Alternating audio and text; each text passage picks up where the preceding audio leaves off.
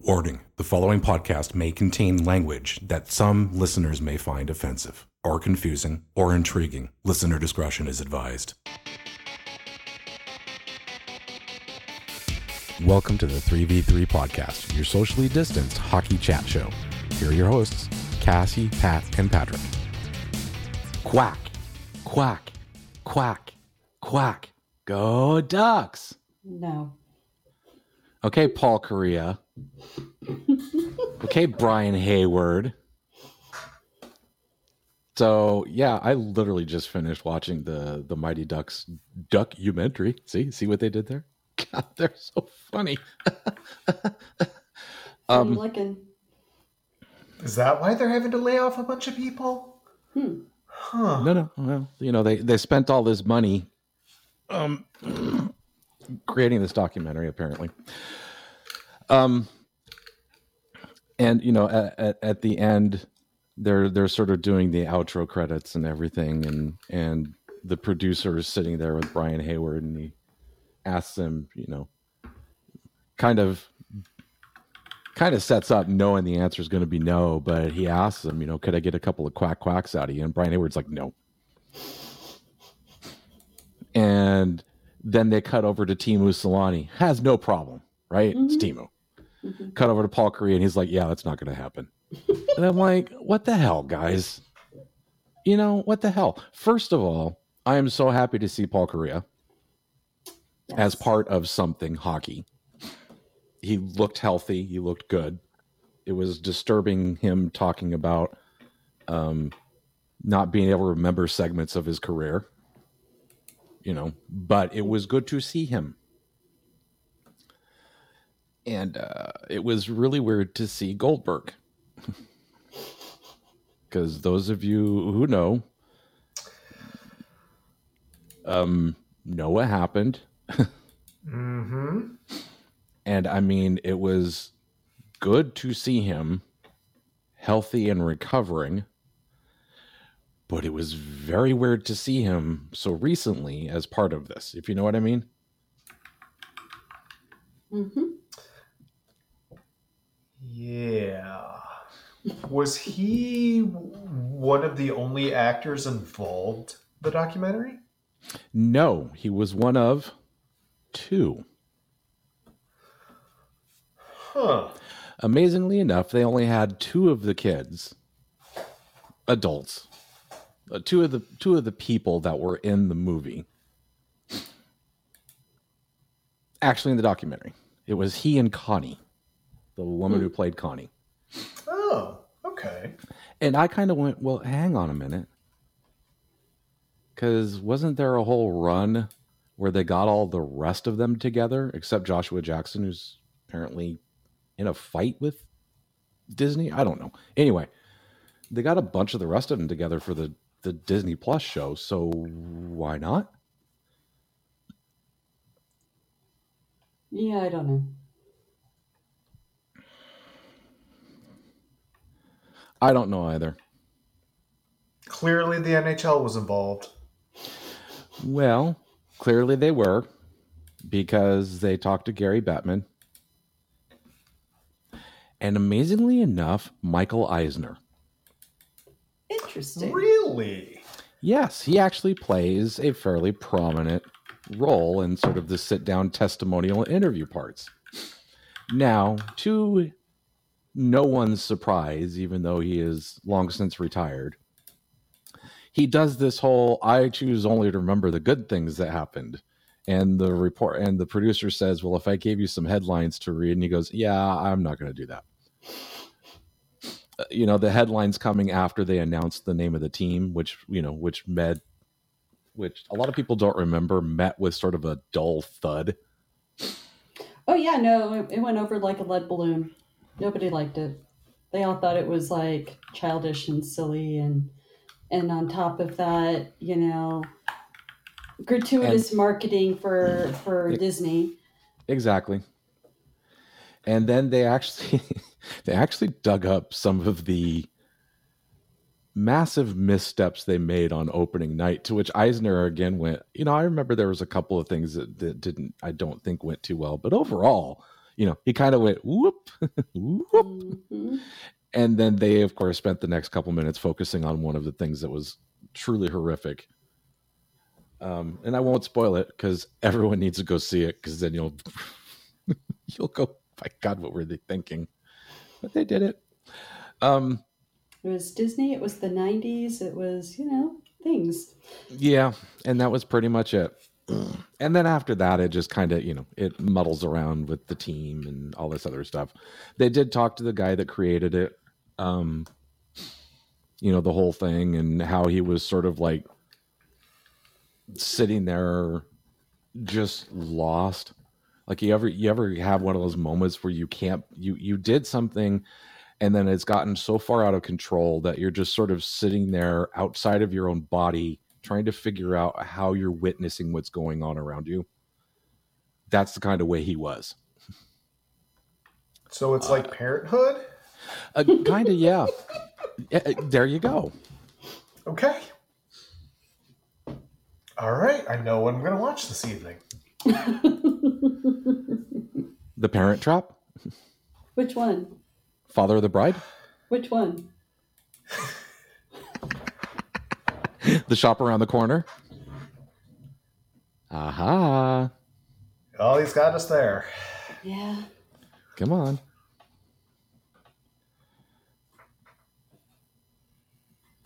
come on cassie Mm-mm. I It- don't that was got you. Th- that was you got mail.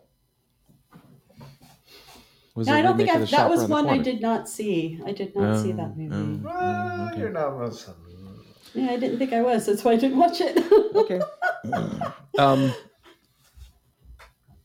Oh, and the other thing that I was, I actually, I I got up relatively early this morning, and I know, shock and awe. Everyone why? sit down Why? Why bother? Why would you? because I'm one of those people that if I'm going to have a day off, I am going to maximize the amount of time that I get to do nothing. And that is to get up early and start doing nothing as soon as humanly possible. Mm, that see, way, I, I have got a 12 to 15 hour time of nothing to do.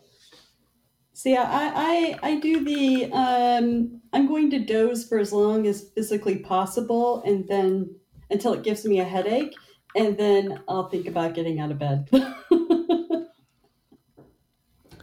Yeah, I just can't. I just can't do that. Um, so I caught up on the ESPN content, as you can probably tell, including the new Quest for the Cup episode, which is interesting, and the new PK's places. And boy, howdy, let me tell you, that one infuriated me. oh, Go it on. infuriated me to no end because it was focused on the slap shot. And it infuriated me infuriated me to no end because it centered largely around a competition between PK and one Chris Chelios, mm, who was magnificent. hmm And it infuriates me because, as some of you may have heard, Chris Chelios is no longer going to be part of ESPN's coverage in the NHL for reasons. hmm And after seeing that episode, I am like, they he and PK play well off of each other. He's entertaining in his own right. It was, you know, there was chem- and and now we're you know and now we're stuck. He's just too cool for ESPN to like want to keep around. Yeah, I have to have six times Stanley Cup champion and the inventor of his own trophy of complete arrogance, Mark Messier, on board.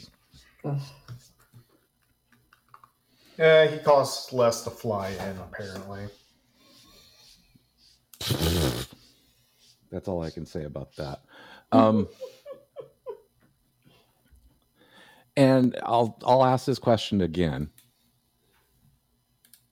Remember how a lot of people were making a stink about the Stanley Cup patch placement? hmm Go on. How long did it take anyone to notice that the advertisements on the jerseys were gone and the patch was on the other side? Oh, you mean the two jerseys in which neither team has sold an advertisement on? No, no, they've sold advertisements on those jerseys. Not on the Florida homes or the Vegas aways. Hmm. Wait for Tuesday night, and let's. Let, I'll be interested to see what's on the jersey because I may or may not have gone back, looked at Getty images for past, you know, games this season just to see if either team had advertisements on those said jerseys. Because once again, this is the NHL, and for whatever reason, they can't sell for both sets of uniforms. Which is funny because I specifically remember seeing the ads on the Vegas aways at points this season. At points. Not I'm curious, what was the cost of uh, business for the postseason versus the regular season? Hmm. And also, people will forever be able to point out what is wrong with something, but they will forever like ignore it when it gets fixed and is right. Oh, I, I, I know. what I the the point I'm trying to make a little bit is you get focused on it when when everyone sees a picture goes, "Oh my god, that's awful," but when it's out there on the ice, nobody cares. You're if you're if you're paying attention to the ad on the jersey, you're kind of focused on the wrong thing. And I'm Andy Rooney, and that's my two cents. Which advertisement? The NHL logo, the Adidas logo, The team logo, the team logo. the player name. No, no, we can't have we can't have players branding their names in the NHL. Um, but I but I will say it. Uh, they again they they do a mag- the Questra Cup has actually done a pretty good job with the on ice stuff, um, letting you hear how things sort of go down. And in the second game when Matthew Tkachuk was tossed, they showed the ref saying, "I blew the whistle. I blew the whistle." He smacks the stick out of the player's hand, and the ref looks at him and goes, "I've had enough of you. Get out of here." Mhm. and they cut to Alex Pietrangelo sitting on the bench going, Take a bow, Chucky, take a bow, because it's always about you. You got to make sure, take a bow, take a bow. It's all, it, you know, they always got to make it about you. And I'm going, Yikes. Okay, there's some fun here. Hmm. But it think I'm can't gonna have always to go be back about and- him. It can't always be about him because it's always about my friend Aparna. She says so. so say, if there were only ways and means to go back and watch uh, St. Louis Blues Calgary Flames games, just to see those two get into it in the past. I loved it. I did. You know, I, I know it's I know it's somewhat sanitized and you know there's a lot of stuff that they're not letting you see, but I do gotta say they're kind of letting you see some stuff that you're like, you know, previously was sort of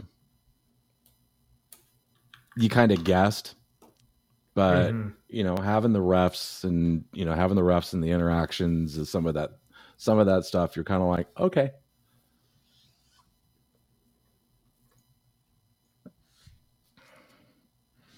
and them literally sitting there saying, you know, hey, I've had a, you know, I blew the whistle. I was taking one of you, but you got to keep it up with that bleep. So you're going to. And I told you to get out of there. And then player starts barking at him. He goes, You don't listen. I told you to get out of there. I already had him. So you're saying that the only adults in the NHL are the on ice officials? It kind of sounds like it. And then they have to be micromanaged at the same time. They Well, have the best job. Yeah. They have to be the adults and deal with uh, asinine requests. And they have to have their authority undermined by the NHL, by the front office, by telling them they can't do their jobs right. It's like you know, putting it's like the general managers in charge of rules and how the game is played is a bad idea.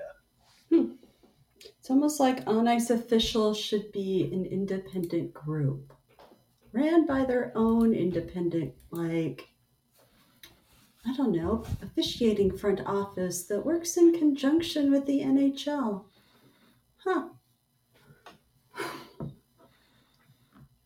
That is an interesting premise, Crossy. I would like to subscribe to your newsletter. it's just basic ethics, right? I mean, it's like at any level of of government, and government can be defined as a group that enforces that makes the rules and enforces them, right? Um, there's always an ethics office that it runs independently from the group that they're overseeing because you know it's a, uh conflict of interest if the group they're overseeing oversees them so just you know You mean putting the fox in charge of writing the rules governing guarding a hen house and then guarding the same hen house? This is kind of a conflict? kind of Hmm. yeah you know I, I would love to see these people like take the the regular conflict of interest training that i have to do every year and have had to do at pretty much every job i've ever had for the last 20 years Well, Cassie, they have, right? Most of them, as we know, are lawyers in some shape or form, correct? uh, sure Unfortunately. So you'd think they'd understand conflict of interest and also how to circumnavigate it. That's right. I was right. just gonna say also how to get around it. Yeah. Yep. Of course. No, no, no. They're they're complete. They are completely, completely cognizant of the conflict of interest, and they don't care. Oh, and they manipulate things so that they can manipulate the conflict of interest even better. Mm-hmm. A little bit. Mhm. What I want to know is, did anything else happen? You know what we didn't like talk about last episode? And I think this was a grave oversight on our part, or maybe it was genius. I can't quite decide. Eh, never clearly talked- the latter. we never talked about Kyle Dubas going to Pittsburgh. Oh, you know, it's such a fine line, you know, between clever and stupid. Kyle Dubas is going to Pittsburgh. Okay. Mhm. It was clearly a power struggle in Toronto, and Toronto got mad at him and decided to leak a bunch of crap about how there was, again, conflict of interest with his agent. Weird. Yeah, and whatever happened to that story? Um, golly, I wonder. Huh. Hmm. Oh, wait, wait, wait. Absolutely nothing. That's right, because it was a no it was a nothing burger It was fabricated. wrapped around in you know celery, because celery is the most useless thing out there. Thus, why the league hasn't, you know, subsequently rewritten a rule mid whatever contract season. I don't even know what to call it because no one cares because it's not an issue. It was a non-issue to start. I mean, Exactly. dear God in heaven. Oh, it was only an issue in one place on the face of the planet, and that was Toronto. And that was because hurt feelings. exactly, It was all hurt feelings. exactly. But you But you said still- you would love us forever. How could you break up with me? You Because said I you would- broke up with me. Yeah, exactly, exactly. In the in the world's worst, he said he said argument. You know, oh, God. Yeah. They clearly needed a divorce. The th- I don't think they needed to. div- Well, anyway, Well, I, I think Kyle and Brendan did. yeah, that's that's probably correct. I don't think Kyle and the Maple Leafs so much needed it. Maybe some people on the board needed it just because Oh wait, they're media companies, so and they're in Toronto, so but Pittsburgh. See, my concern with that is if it is true that Dubas is going to be acting GM, but hiring someone with the title of GM, that's setting things up for like toxic work environment. Because even though you hire someone and say, okay, this is going to be your job title, but you're not going to be doing this work, at some point in time, they're going to be looking around going, well, why am I not doing this work? well, see, see, Cassie, where I where where I think your logic is flawed mm-hmm. is in the job description. They will be very descriptive about what will be expected of them as a general manager and what their roles and responsibilities are because that's what Kyle wanted. Mm he felt like he was in a position as a general manager that he was allowed to propose moves, create and find trades, create and find things, and then have to get them board approved. Mm-hmm. And he will probably say the same thing to the next person coming in under him, and he will have his little final say. Mm-hmm. So the job of general manager is no longer to manage generally it's to be an aggregator. So he's uh he's going to be a hypocrite. I hated when people did this to me, so I'm going to do this to others. Yep. Uh, do right. unto others as they have done unto you. Yeah. Yeah, that also doesn't stir up any resentments or anything, does it? like it did with him. I don't think there was resentment. I think he went back and said, I want a little more autonomy. And they went, no. And he went, well, I, I think they, I think he went back and said, "I want a little bit more autonomy and a little bit more money," and they went, "Yeah, goodbye," and he went, "Yeah, okay." I don't have a problem with it. Yeah, because he knew he had another party waiting to talk to him because that's all anyone in the press would talk about. Well, I mean, it's almost imp- I mean, it's impossible for that to not happen you know, I, that's what I don't get. Why people were like, "Oh oh no, other people." He had something lined up before he left, and it's like, um, wouldn't you? oh, but, there, but but Cassie, there was tampering. Yeah, yeah. Everything hockey does is tampering. I don't even know what they're talking about. it's only tampering when you disagree with it. Well, not not not only was there not only was there a conflict of interest because he was being you know he was being represented by somebody at an agency who represented Auston Matthews, mm-hmm. um, but clearly clearly Pittsburgh tampered mm-hmm. because they said so. Because Toronto media said so. Yes.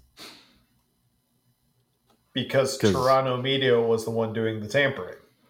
No, they're Correct. the ones who wanted to do the tampering, but they weren't able to do the tampering, so they resented others people doing tampering. No, no, no. I'm I'm sorry, no. Cassie. Again, I'm going to disagree with you. Pat's 100 percent correct because people in Pittsburgh were feeding Toronto media the rumors that they'd be interested in Kyle Dubas, mm-hmm.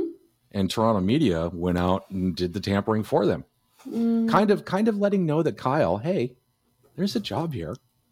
Mm-hmm. They never talked to him. They never talked to his representation. That's not tampering. Putting it out in the press and using the press as the idiots that they are to get your point across is not tampering. You know, if I went out and said, you know, where are we? Um, uh, you know, after July 1st of this year, if Auston Matthews hasn't signed an extension, I went to the Toronto media and, you know, as general manager of the XYZ Pelicans or whatever and said, "Oh yeah, we you know we're we're very interested in signing Auston Matthews, you know, if he's available this summer." Mm-hmm. How is that tampering? No, it's not. Right. So Toronto media was used as the tool that they are, and tool is both a pejorative and a, an adjective in that sentence. No lies detected. Mm-hmm it's almost like instead of reporting and constantly putting judgment in everything that is broadcast or written in a spectrum of society designed around you know, Fanatics, not the brand, although it's just as crappy some days.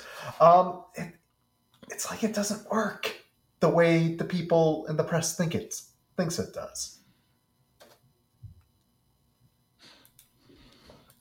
Amazing, isn't it? Yes. Then we get to soon hear all the think pieces about how a franchise on year six won the Stanley Cup. Everything that's wrong with it. And then we get to hear the think pieces about how a team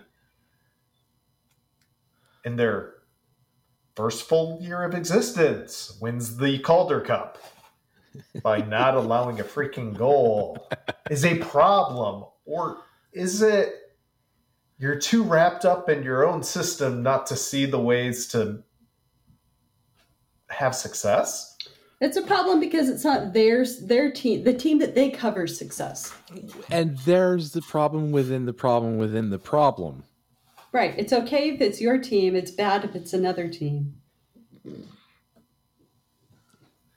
And how do you not turn around and go, these guys did it in six years? What the hell is your guys' problem? Right. What's your excuse? Instead of focusing on a team that did it in, in six years from, from, you know, basically ground zero, and six years later, sitting on the precipice of a cup, which by the time you hear this, depending, may have already been hoisted. I j- don't blame them for doing the job that your guys' team was Didn't. incapable of doing. Yeah. Oh, but they had a foot up in the expansion draft. Well, you've had a foot up in NHL entry drafts for the last however many years you haven't won a cup. So Mhm. shut your cake hole. It's like, gosh, you can't draft. You are bad at trades. You can't develop prospects. Huh. Yeah, it's their problem, not yours, of course.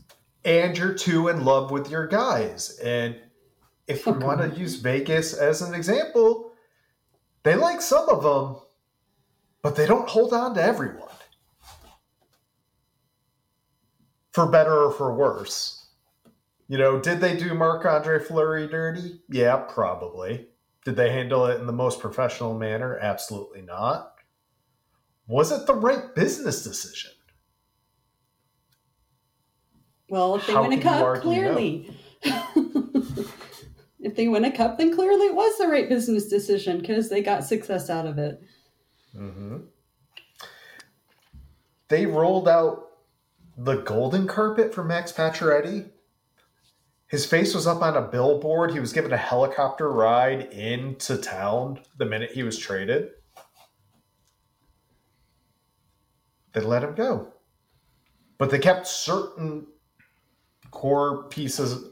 Oh, I've been listening to too much stuff. I said the word pieces because that's become a thing we do in 2023, and I hate it. Hmm. They identi- they kept buying the shiny thing until they identified what the one thing they needed was. Yeah. They tried different things, different configurations. And they found getting a superstar player and surrounding him with a great supporting cast so he doesn't have to be the superstar and do everything. Hello, Edmonton Oilers. Um, benefits that player. They It's amazing. Were, it, they discovered they were short a true number one center. hmm They literally had every other piece there, except a number one center. And in past playoff runs, all the talk was okay, Wi- William Karlsson isn't your prototypical number one, so he's the number two, but Chandler Stephenson, he's the number one on this team. But now look at what happens when Eichel's there. He can play the wing, and another player just flourishes because they tried something different. They they dared to get some talent. They dared to try to like get guys that fit the team that they had. hmm And if the guy didn't actually end up fitting the team that they had, they traded him for someone else that might fit the team that they had. Yeah. It's not brain surgery here. It's okay. So this is the type of style we play. This is the type of player we seem to seem to have like gotten. We need someone to complement. You know, like we need a center to complement the two guys on the line. We need a center for that blends in with this group in a playing style kind of way. And it's what they did instead of just saying, oh, let's get the best available regardless. I've always had a problem with that thinking, always best available regardless, because it doesn't work. You end up with like five different guys in your top six with five different playing styles. And yeah, they might have all been chosen in the first round, but guess what? If they can't play together, it doesn't freaking matter. And You you end up with guys like Chandler Stephenson being buried on a depth chart in in Washington for reasons because oh wait they're in love with their boys. Mhm. Or or or Shane Wright in the minors. yeah, but Cassie, uh, Coachella Valley is about to win the Calder Cup. I mean, clearly they're making the right organizational decisions. Oh, God. Fart noise. Um, here's the other thing that Vegas did. They're on their third head coach already. Is Bruce Cassidy doing anything demonstrably different than Pete DeBoer la- last year? Not being Pete DeBoer. That's about the only thing I can really point to. I mean, he might just communicate differently than DeBoer did. Differently. Maybe not even better or worse, let's say, Right, but I just mean- different enough. All three coaches in Vegas history able to get the best out of whatever goaltender is in net for the team. Everyone keeps talking about, oh, Adin Hill, is this the next mediocre goalie to win a cup since? You can say Darcy Kuemper. You can say uh, Antti Niemi. You can say whatever you want. It's almost like there are more talented players outside of the NHL than anyone gives the world credit for. And sometimes when you put a, a talented player who is limited because there are only two roster spots in a position to succeed with a defensively minded coach, why shouldn't we have expected this? Well, you know, I mean, going back to the coaching thing, it just reminded me of like sitting in class in school and listening listening to a teacher try to explain something, and the class just not getting it, and the teacher trying to explain it like five different ways, and I'm sitting there thinking, "Dear God, do we have to keep doing this?" And finally i just raise my hand and i'm like so do you mean and i rephrase it in a what they've been trying to say for like the last half hour in a way that i think people are going to understand it. And the teacher's like yes that's exactly what i'm trying to say. And the entire class is like oh.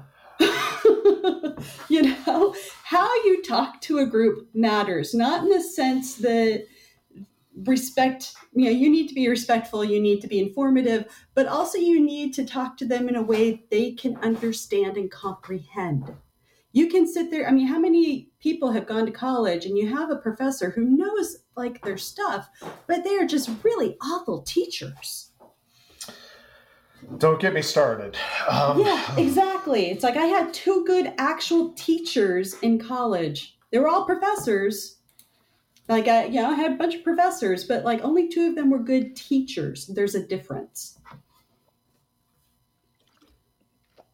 Well, based on the um, quest for the cup, um, I think their their expletives per sixty is probably pretty close between Cassidy and DeBoer, Mm, but I think the messages. No, hang on, were identical too. Yeah but how were they phrased that's what i'm saying Generally wrapped up in, in an entire salad of, of expletives. Mm. Hmm. I think they just Good like, and bad. I mean, I they think- just yeah. they throw that.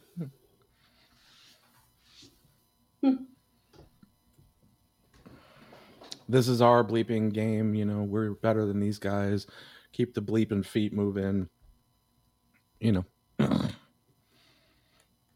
All the meaningless crap that actually doesn't really help them, but they say anyway It's- because they don't know what else to say.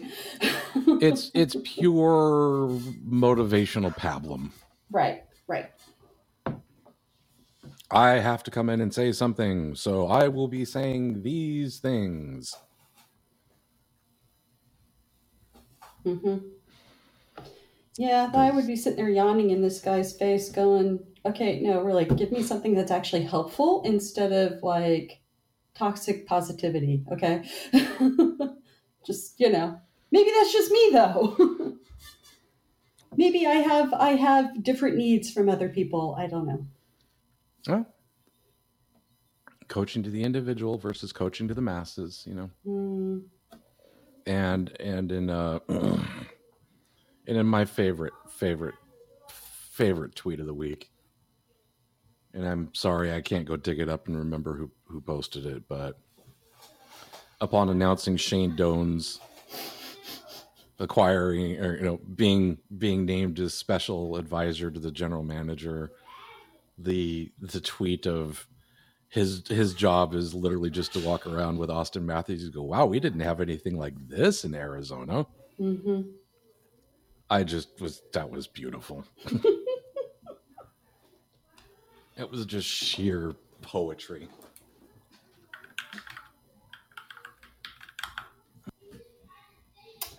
And it was probably Sheer poetry. entirely too true. Oh, I'm sure it is. Mhm. He'll just get to walk around until July 1st, right? And go, you know, with Auston, hey, how's it going? Wow. Man, we didn't have anything like this in Arizona. This is pretty cool. You guys get this all the time? Mhm. Whoa. until he gets re-signed, and then Shane Doan will go wherever he wants to and gets paid because everyone will assume that he's on assignment from somebody doing something. No, uh, uh, and, and, and when Math, when Matthews gets signed, then Shane will be ready for a general manager role of his own because that's what he's here for. Remember? Uh, right. Franchise hired someone that didn't want to work, work with them in Arizona. Not that hard to figure out.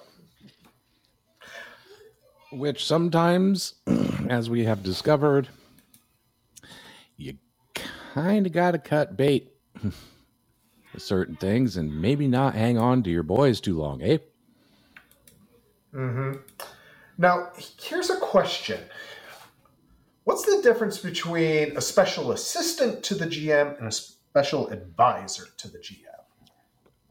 The assistant ran, runs out and gets you coffee, and the advisor just keeps telling you that you're doing a good job. No, no, no. The the, the assistant runs out and gets you coffee. Right. The advisor tells you what brand to get, Mm. what brand he thinks you should get, and should you should you get an additional cream or sugar, hmm and do How- you get a double the- double or do you get a Gretzky? Right? How the general manager likes his coffee. He he and when the lunch orders come in, the special advisor you know helps the general manager make the decision over the over the chopped salad versus the Caesar salad. hmm You know how there are NHL trade trees that certain media types like to put out there and show, you know, the never ending branches? I would really love to see the NHL career ladder just to see all the inane differences between special assistant, special advisor. Well, we can't call him an assistant coach too because he wait makes so much more money and he's going to have to take over. You get to be the associate coach. Now, see, what I want is I want the the um, job title like progression. I want the who is above who, and if you get to be a how many assistants to the GM move on to assistant GM, not assistant two, Mm. but actually assistant GM, AGM. to GM or you know, however, how does that work? How how, how does the networking get you a better job, or does it? That's what I, I think know. I think they should just do it like software companies and their engineering roles, right? Like this is a, this is a general manager one, this is a general manager two, a general manager three. This is a senior general manager. This is a principal general manager. What's a staff general manager? You know, God, that was the stupidest thing when somebody explained that to me. I'm like, are you kidding? So we're just making up titles to to okay, whatever. Mm-hmm. Mm-hmm. That's exactly what's going on. See, I, my boss, and I like my boss. My boss, and I'm glad that he got the job and I didn't. My boss, the guy who is my boss, and I both applied to the boss position, and I think he's a better fit for it than I am because I would actually rather have the job he used to have than, the job I currently have. But that's another story. So anyway, so he basically jumped over me. He, he went from being a tech to supervisor and i'm in the middle of that and um and i'm totally okay with that. Uh but it's it's his first time in management but his job title is senior supervisor. There was no progression. That's just what his job title is. And i'm like okay that's that's an interesting choice by the company. All right. They've got their they've got their lanes and they like people to fit in them. all right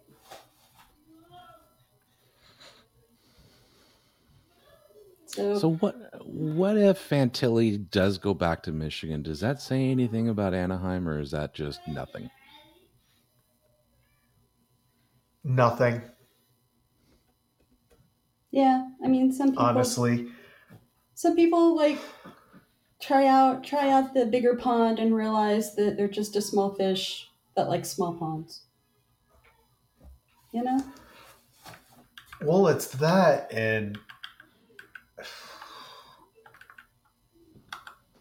how how much the, is there to benefit from playing with virtually that Anaheim roster that we saw last year? Is knowing gonna- that Jamie Drysdale will actually have to play this season. is it I don't really know. going to get better next year?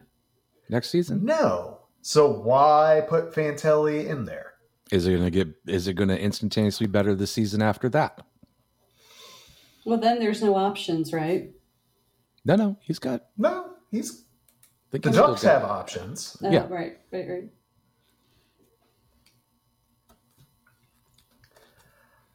Look, they, they've got for what for reasons.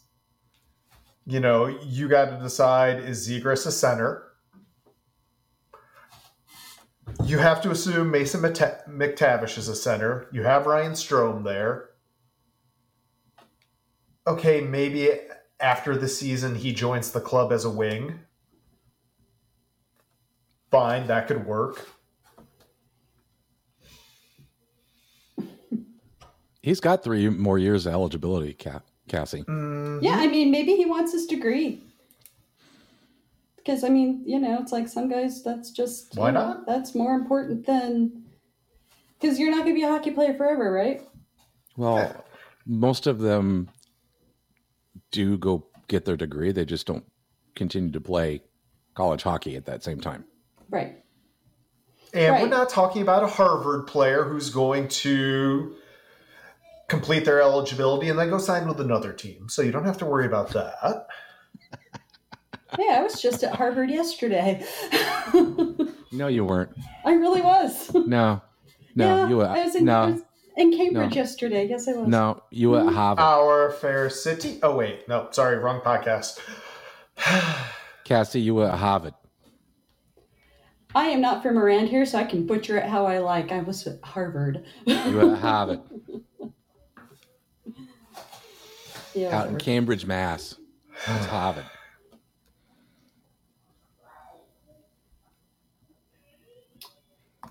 Nah.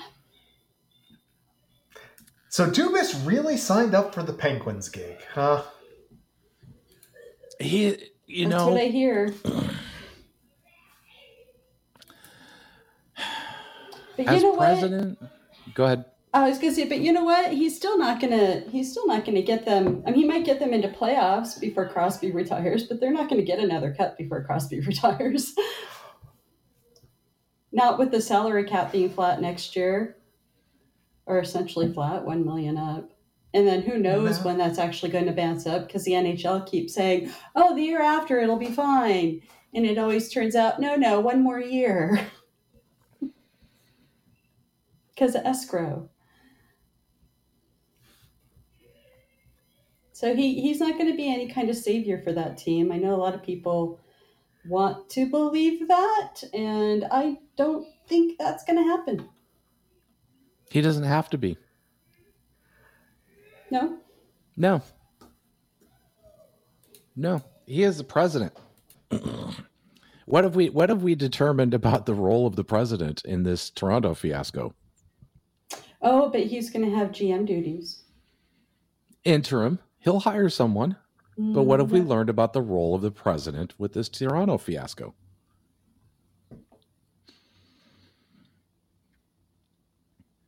I don't know. President's still president's still been there this entire time and has been until recently largely immune from all of the criticism and flack and Mhm. everything, right? Mhm.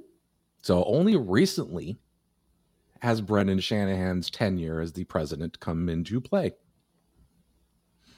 When in fact he's been there for nigh on 10 years.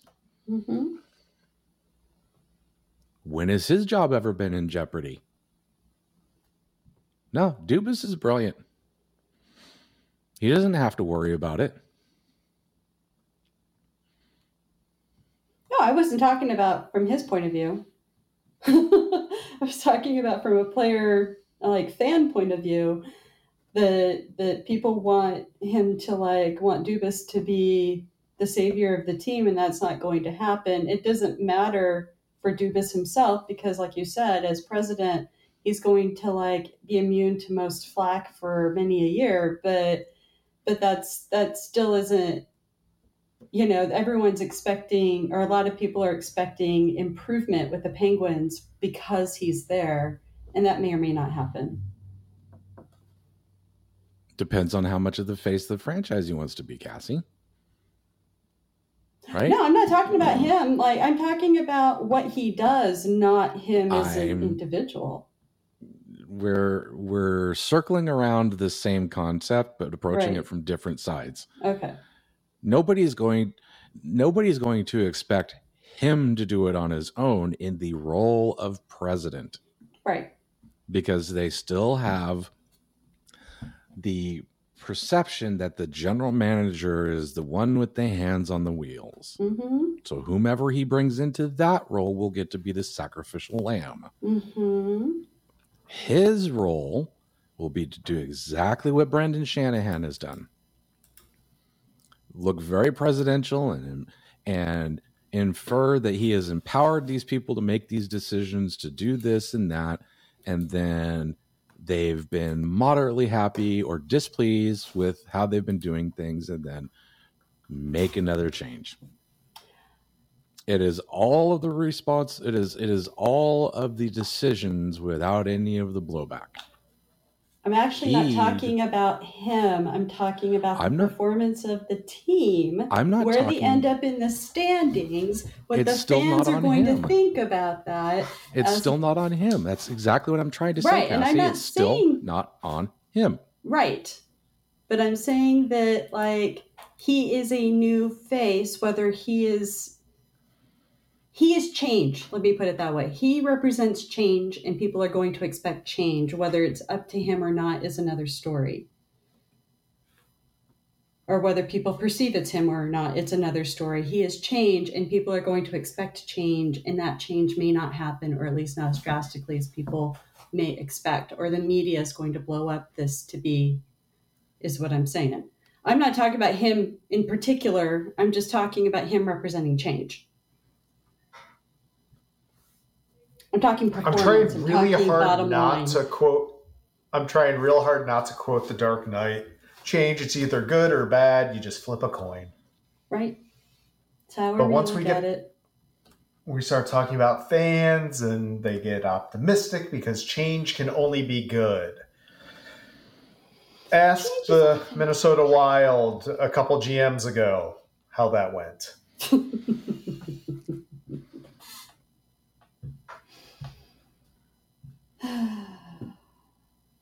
Heck, you can even go back and look at the, the Buffalo Sabres with Jason Botterill.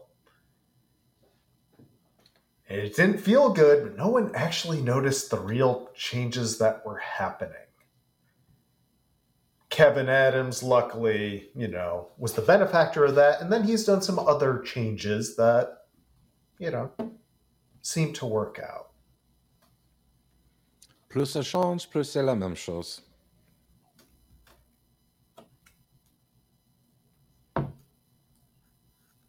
Yeah, a lot of people think change is bad. Change is however you look at it. Change is change. It's I don't think. I I don't have any belief or presupposition that Pittsburgh fans are going to expect some magical they're not Toronto. They understand Crosby is old. They understand Malkin is old. They understand that they have sold their soul to the devil. And if they can milk out a couple more playoff runs with these guys, they'll consider it good. I don't suspect Pittsburgh is in any way delusional enough to think they're Toronto and hanging everything on a single person. Have you met Pittsburgh fans? Yeah, a number of them. How, how many of them do you think are are Toronto fans? yeah. One out of five. Uh, it's generally the the ratio for most arenas, isn't it? When. Toronto comes to play.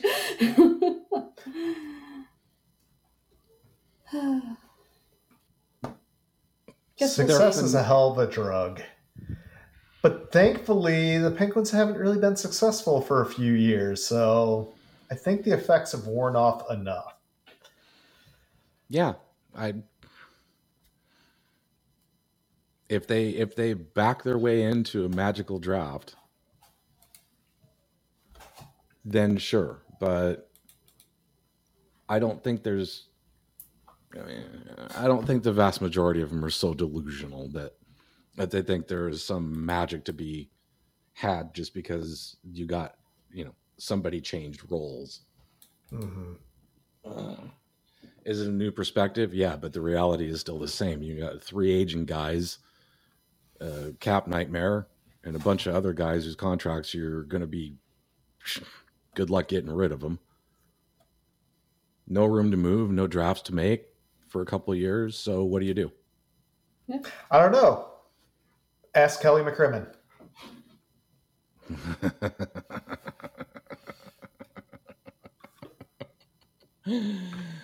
oh man. Because oh boy, when that when the Golden Knights bill comes due, Yep. it'll be interesting to see what happens. Yep. Do you have any doubt that Foley will still throw money hand over fist at that franchise? No. But the thing is, if they if they pull off this feat this week, which looks more and more likely, does he need to? Oh, he can write on this for like a good year, maybe two. Oh, I was going to say at least a decade, or until an NBA team shows up in town. right, competition. Because Lord knows that football team that decided to be neighbors, well, you don't have to worry about them for a while. And let's face it, the baseball team that they thought was going to move probably won't at this point because ah, Reasons. You either get screwed by the law or the law screws the other guy. mhm.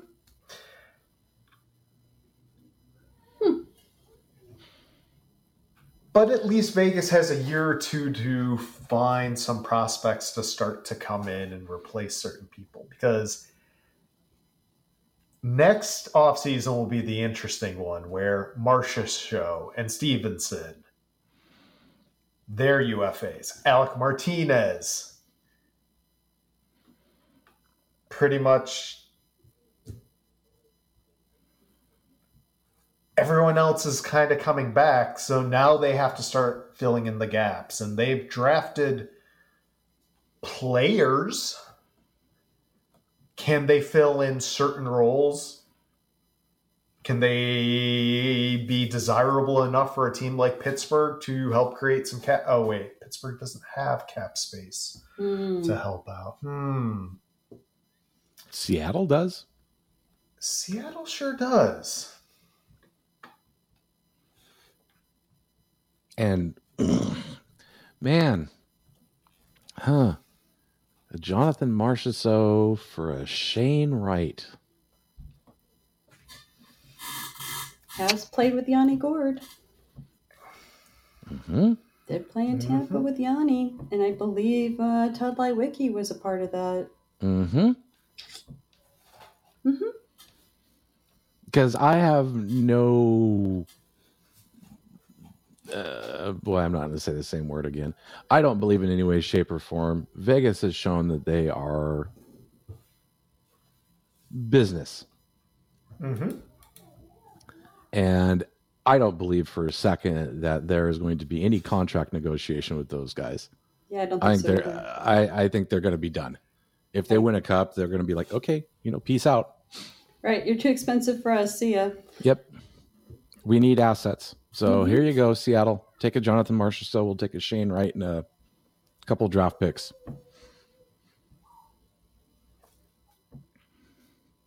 Good old marshmallow. Mm-hmm. Yeah. Here you go, St. Louis. We'll take a Jordan Kyrou. You know, here's a here's a slightly used Shea Theodore. you know, Just needs a just needs the tune up. It'll be fine. I mean, look, uh, to, you kind of exactly, kind of bring it back full circle, Pat. What did they do? I mean, literally, they just chucked Pacioretty over the wall, right? Exactly. They didn't even ask for anything back effectively. Mm-hmm. They just they put it up on next door free. You know, you know, they put him on the curb outside. exactly. Put, put them on the curb outside and put a post on you know next door or Facebook Home or whatever, and said you know free pickup. You know, self. free, yeah, pre, free if you pick it up yourself. Yeah. Yep. And San Jose kind of did the same thing with Brent Burns. And it's amazing how that one actually worked out for all parties involved. I know. It's like creating space for someone else to do a job because sometimes you just grow out of a role.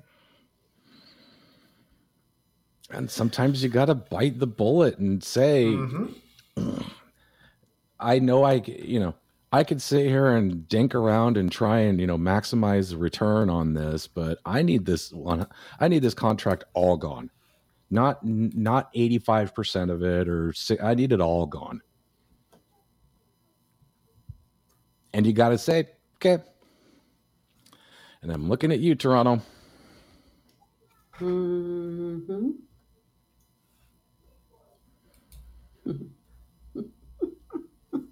Because when the highest paid player in the in the Stanley Cup final is Sergei Bobrovsky,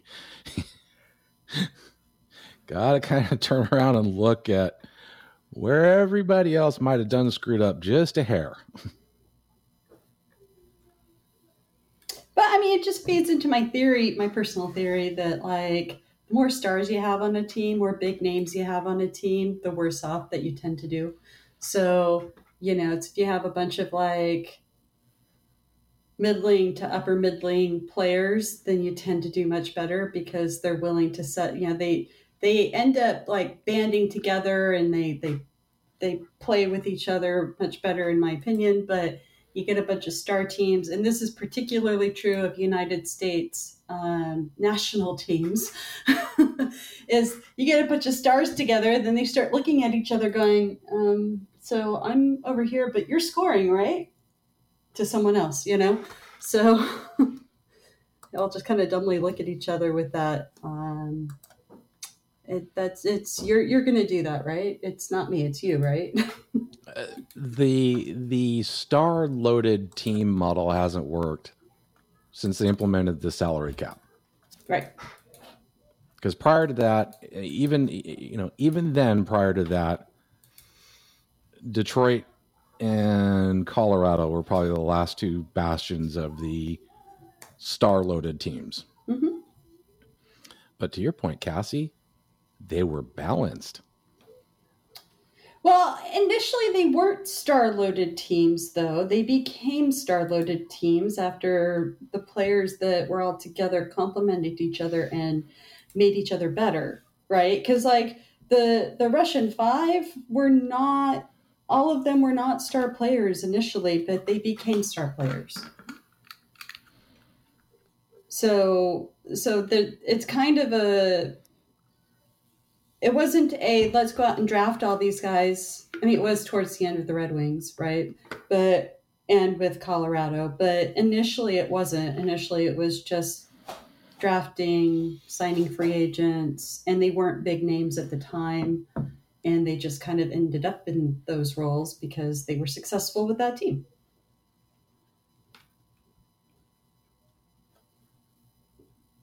Shanahan, Coffey, Yzerman.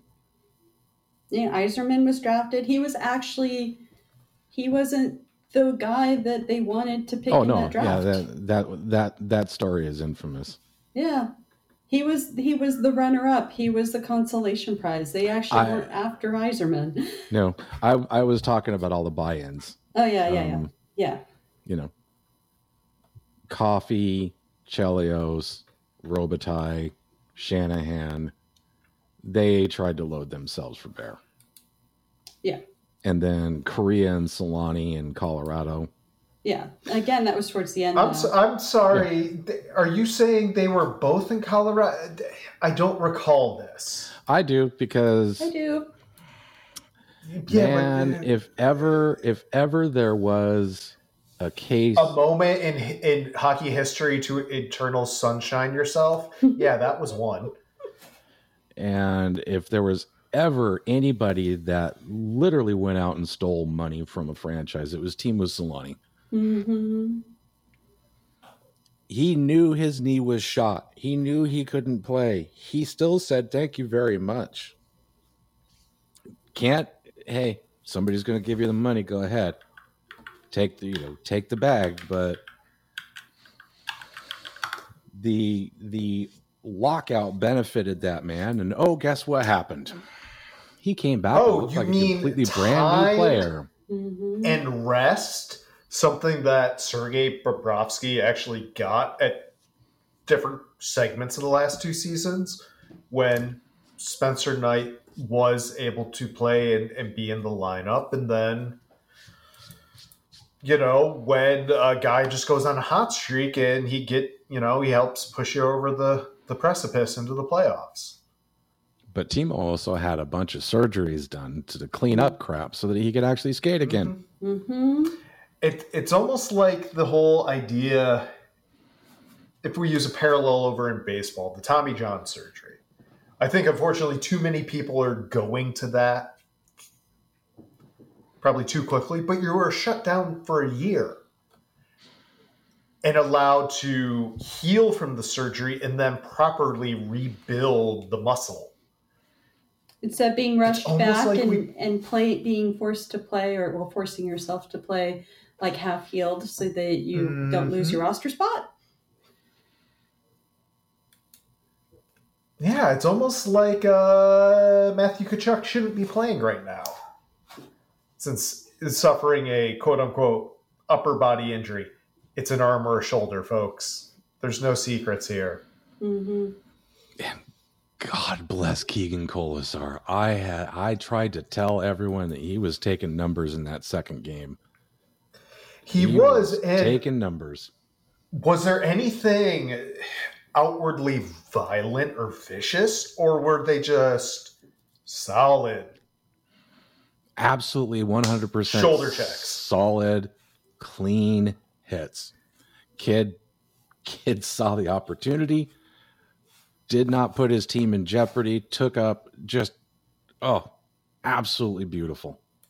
Hmm And isn't is it any surprise that Tkachuk was able to score in this series in the moments where Kolesar isn't out there on the ice? yep. Thank you for noticing pat. Closing minutes of a game. Because now he has more time and effort because people are they're they're covering gaps, they're net front present. They're sticking to one player who's standing in front of the net, and Tkachuk likes to float a little bit. Mhm. and skate a little bit. And you know what happens when you get hit? You're stopped from skating momentarily. And you That's have to kind of the start from basically zero. Mm, well, I think several people need to be reminded of that. Right. Hitting is to take players out of the play, not out of the game. There's But a enough about the. Florida Panthers and what they do after whistles. So, one of the best things about that latest quest for the cup is is um, they got to hang around with the Knights on an off day and sort of show how the team was preparing themselves for the second game of the series. And there was a lot of a lot of jocularity in the room as the coach was in there saying, "You guys are all grown up you're big boys. I don't care if you skate today. I don't want you skating tomorrow. Game days at you know, start times at five. I don't want anybody on the ice at nine unless they need it. You know, it was kind of an optional, optional type thing. And then it all became about Philip J. Kessel lightening the load in the room. This has been the 3v3 podcast. Follow us on Twitter at 3v3 podcast. We're available for NHL consulting at reasonable fees.